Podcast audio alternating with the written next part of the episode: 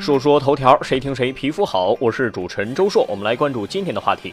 陆安教师讨薪被抓，回应称没有拖欠教师工资，少数民警执法简单粗暴。一段时间以来，网络上陆安教师集体讨薪被公安粗暴对待抓捕的视频引发了广泛关注。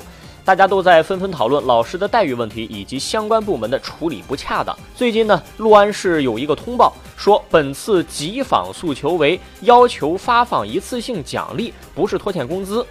说在带离上访的过程当中，少数公安民警执法方式简单粗暴，对此六安市人民政府表示诚恳道歉。看看网友小辉说，教师的工资水平应当不低于或者高于国家公务员的平均工资水平，并逐步提高，这是教师法里面明确规定的，在法律解释当中，应当就是必须一定的意思。六安市政府逼的老师像民工一样集体上访，难道不应该反思检讨吗？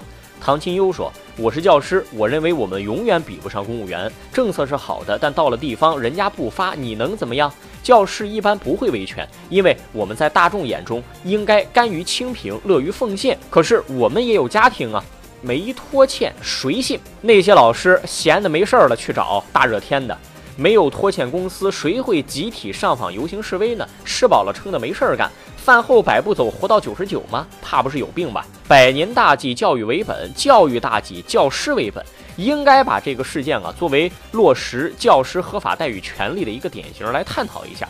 为什么教师法实施到现在了，一些地方保障教师待遇为什么还这么难？其中有两项制度很关键，一个是改革基础教育经费保障机制。目前呢，这个基础教育经费啊，一般是公用经费部分纳入了省级财政统筹，但是教师待遇部分呢，还主要是由乡县的财政保障。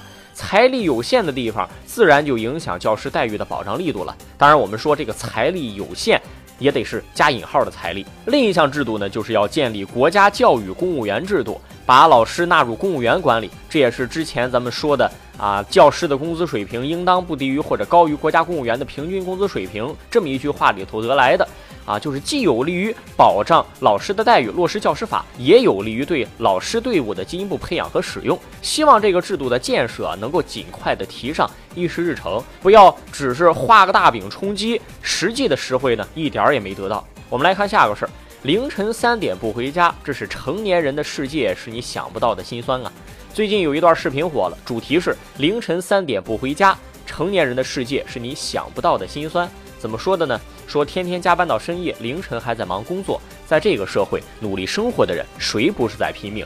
可年轻需要奋斗，加班也要适可而止。那些爱你的人，可不希望你累垮了身体。生活不易，继续努力，在未来的路上，愿你步伐坚定且内心温柔。网友叶子君 home 说：“加班不是最心酸，最心酸的是加班累成狗，却连加班费都没有。”大神求恶搞说。我们一开始是为了生活而工作，而现在变成了为了工作而失去了生活，没有时间去干自己喜欢的事情。和气泡说：“我也加过班，没有必要这么自怜。”我就想问，三点的加班有几回？如果经常有，我再问问你几点上班啊？Sherry 四八六九说：“你以为发展是靠做梦吗？是靠所有人少做梦。发展进步不能靠做梦。”但是不能让光做梦的人舒舒服服，不做梦的人脚踏实地的拼死拼活，绝对公平不可能。但是哪个单位哪个团体都有的人付出多，有些人呢躺在别人努力的成绩上坐享其成。